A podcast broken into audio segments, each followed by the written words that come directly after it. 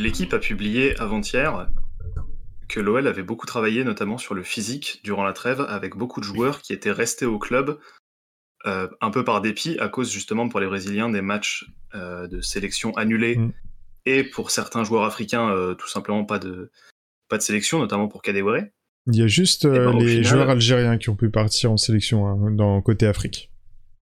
Exactement, ouais. Au final, j'ai l'impression que le travail su- supposément physique n'a servi à rien, puisque ce soir, les mêmes joueurs étaient complètement, euh, complètement KO à la 60e. Et puis surtout, tu l'as dit en intro, match nul, je rajouterais même match nul, nul, ou nul comme match nul, parce que là, c'était vraiment euh, peu d'intensité, peu de, dynamisme, peu d'envie, beaucoup de, de petites erreurs un peu à droite à gauche. C'est très, très frustrant ce soir. Beaucoup de petites erreurs qui font énormément euh, de différence à la fin. Et donc toi, Fernandino. Je vais rebondir tout de suite sur ce que vient de dire Taken. Euh, je trouve assez drôle de mettre un quantitatif devant les mots dynamisme et intensité. C'est-à-dire que tu as dit peu. Moi, je mettrais même pas de quantitatif en fait. Parce que quand on est à ce niveau-là, c'est même pas peu. C'est rien du tout.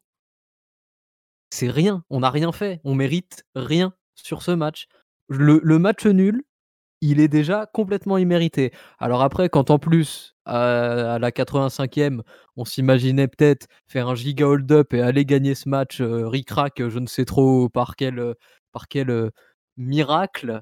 C'est parce qu'on euh, on a vu des voilà. scénarios comme ça, donc c'est l'espoir. euh, le football peut, peut avoir des, des magnifiques fins, mais bien sûr, on, ça aurait été un, un résultat absolument pas mérité pour, euh, pour l'OL. Et ça aurait été, ça aurait été surtout une terrible fin pour Lens. Lens Très qui a, été, euh, qui a été une belle équipe ce soir. Une belle équipe ce soir. Et surtout, le plus important, le plus important dans ce que je viens de dire, le mot le plus important, c'est le mot équipe. Parce que oui, Lens, c'est une équipe. Est-ce que nous, on était une équipe ce soir? Je ne crois pas.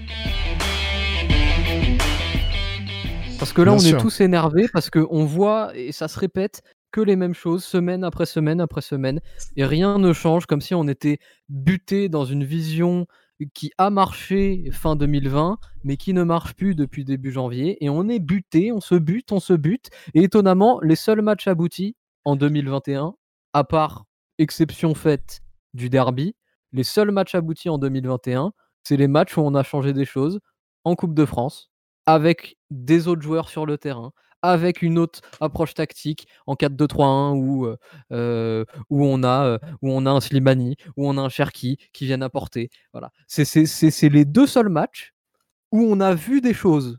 Et là, en vrai, on ne demande pas tant que ça. Voir des choses. Voilà. Le curseur est pas très très haut. Juste voir des choses. Et là, ça fait trois semaines qu'on ne voit rien du tout. Et au final, on prend que deux points sur ces trois derniers matchs. Deux points sur neuf. Deux points sur neuf, alors qu'il y a trois matchs, on lançait la fameuse 10 matchs, 10 finales. Ouais, alors ça, limite, il, il aurait mieux fallu ne rien dire pour ça au final, parce que depuis que justement il y a l'opération commando des, C'est vrai ça. des 10 matchs, 10 finales, il n'y a, plus- il y a plus du tout de victoire depuis ce, ce, ce moment-là. Et justement, en parlant de, de changement un petit peu, pour la compo de départ, on aurait aimé sans doute euh, tous, euh, je, je parle un peu en, en votre nom, euh, mais vous serez sans doute d'accord avec moi, voir euh, du coup Slimani et Cacré à minima, parce que c'était les deux joueurs un peu voilà qui, qui avaient quelque chose de, de neuf, qui étaient un peu plus en forme que les autres. Mm. Au final, Euh, Slimani qui a été très très bon euh, avec sa sélection d'ailleurs. en plus, claqué en plus, doublé et qui plus était bon même avant de partir en sélection. Du coup, ça fait vraiment tous les arguments étaient sur la table pour justement lui donner de la continuité et lui permettre de démarrer. Par exemple, à la place d'un Kadewere qui n'a absolument rien montré, euh, que ce soit ce soir ou avant. Et au final, non, Rudy Garcia choisit de, de rester avec le même trio offensif. Sauf que le trio offensif, il est en, il est en panne hein, depuis quelques matchs. Il est en panne et ce serait justement bien d'avoir dès le début un Slimani qui pourrait apporter autre chose plutôt que de le faire rentrer tout le temps euh, quand il reste euh, un quart d'heure et que, il a beaucoup moins de temps pour, euh, Mais surtout, pour moi, qui- s'exprimer. Même si pour le coup, les, les changements dans ce match-là ont été un peu plus ambitieux que, que à l'accoutumée. On a vu Mendes qui est sorti enfin, j'ai envie de dire, parce que ça faisait un moment qui, qui continuait à jouer 90 minutes sans être forcément non plus flamboyant. On a eu euh, simultanément sur le terrain, du coup, on a eu Memphis, Cherki, Slimani, Toko, euh, et même aussi Paqueta dans les joueurs, on va dire, un peu hybrides, à la fois bons euh, offensivement et défensivement. C'était pas mal, mais c'est arrivé beaucoup trop tard, encore une fois. Et hop, interruption dans la vidéo juste pour te dire que si tu apprécies notre contenu, n'hésite surtout pas à liker, commenter et partager autour de toi ce qu'on fait. Et puis si même tu t'abonnes et que t'actives la cloche, l'OL va forcément gagner si tu fais ça. Bah allez, on te laisse. Merci beaucoup et bonne fin de vidéo. Je trouve sur un modèle de gestion de groupe apocalyptique. C'est c'est en que gros la, seule chose qu'il a à faire hein, sur une saison où on joue pas l'Europe. C'est gérer son groupe. C'est le, c'est pas fait. c'est le métier du coach maintenant.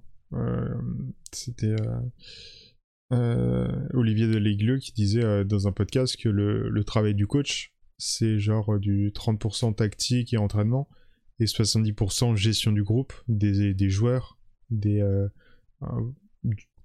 du collectif.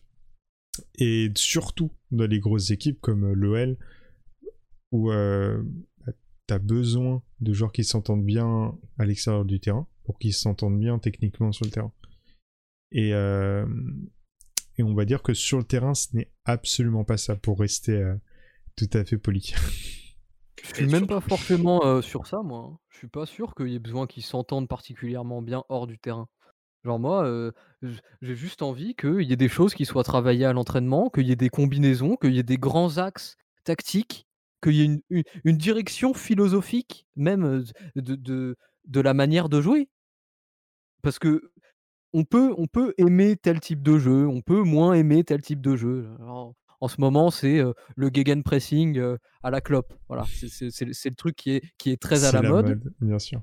Avant, on a eu le tiki-taka de, de Guardiola au Barça.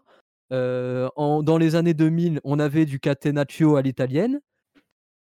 Bon, on peut, peut ne pas aimer le catenaccio à l'italienne, tu vois. J'entends tout à fait l'argument. Mais au moins, il y a un axe tactique. Là, nous, il n'y a rien du tout. Il n'y a rien du tout. On a Toko et Tino encore ce soir qui jouent. Les deux sont cramés depuis 4 mois, ils mettent plus un pied devant. Et là, ils se retrouvent en face à face, les deux, une, deux, trois fois contre, euh, contre Leka. Leka, c'est pas, euh, c'est pas Neuer, hein, c'est, Jean-Louis Leka, quoi. C'est- c'est- on n'est pas en face euh, d'un, d'un gardien euh, Team of the Year ou je ne sais quoi, là. C'est, et, et on n'arrive pas à planter un but. On est en face à face 3-4 fois contre lui et on n'arrive pas à planter un but. C'est pas possible. Mais surtout que les joueurs étaient limite en train de. Enfin, de. pas- Alors, pas, de- pas de s'insulter non plus, mais on voyait quand euh, Kadewere tente sa frappe après la, la réception du, du centre de Toko Ekambi, il tente une frappe enroulée pour la mettre euh, dans le petit filet gauche de, de. Donc Ah ça passe ouais. à, à 20 cm du poteau, donc c'est vraiment Mm. dommage. Mais pour le coup, moi, je la voyais au fond. Il y a, y a Slimani qui s'arrête et qui commence à se, à se prendre le peu de cheveux qu'il a dans les mains. Et ça fait trois tu- énormes ratés de Kadewere. sentais qu'il avait envie de les triper. Mm. Les, joueurs commençaient tous à être à du on a, on a loupé beaucoup. Et pendant un. Genre, juste avant qu'il sorte, il en a loupé deux ou trois limites d'affilée, tu vois. Où il, y avait, Oui, il oui. manquait pas grand chose. Et cet 70e effet d'accumulation, 74e. ah ouais, c'est très très frustrant en tout cas. Un, Mais, un euh, autre joueur aussi qui, euh, qui s'est plutôt bien, bien démarqué, on va dire, des autres, c'est Paqueta, je trouve. Non pas que, que le- le- sa performance avant son but était forcément, euh, Mm. forcément euh, euh, éblouissante, mais on va dire que c'est un des rares qui était pas forcément apathique tout au long du match. Et on le voit sur l'action qui mène à son but. C'est lui qui est au commencement de l'action, justement, en, en- en initiant un peu le, le jeu vers l'avant. Et au final, ça lui, ça lui rend service parce que il fait sa passe, il lâche son ballon, donc, du coup, pour, pour Cherki, qui ensuite Cherki frappe. Le ballon est contré, Paqueta le reprend et réussit à, tirer derrière pour le, but. Je pense que ça illustre bien aussi sa, débauche d'énergie et surtout son abnégation sur le match, parce que c'est un de ceux qui n'auront pas renoncé euh, euh, ce soir-là, parce qu'on voit euh, Kadewere, par exemple, qui, mentalement, il, était en train à chaque fois de, de rigoler, limite, après avoir raté ses, ses occasions. On sentait qu'il était plus forcément dedans. Mm. Paqueta, lui, a eu un peu le, le mérite comme ça de rester vraiment concerné jusqu'au bout.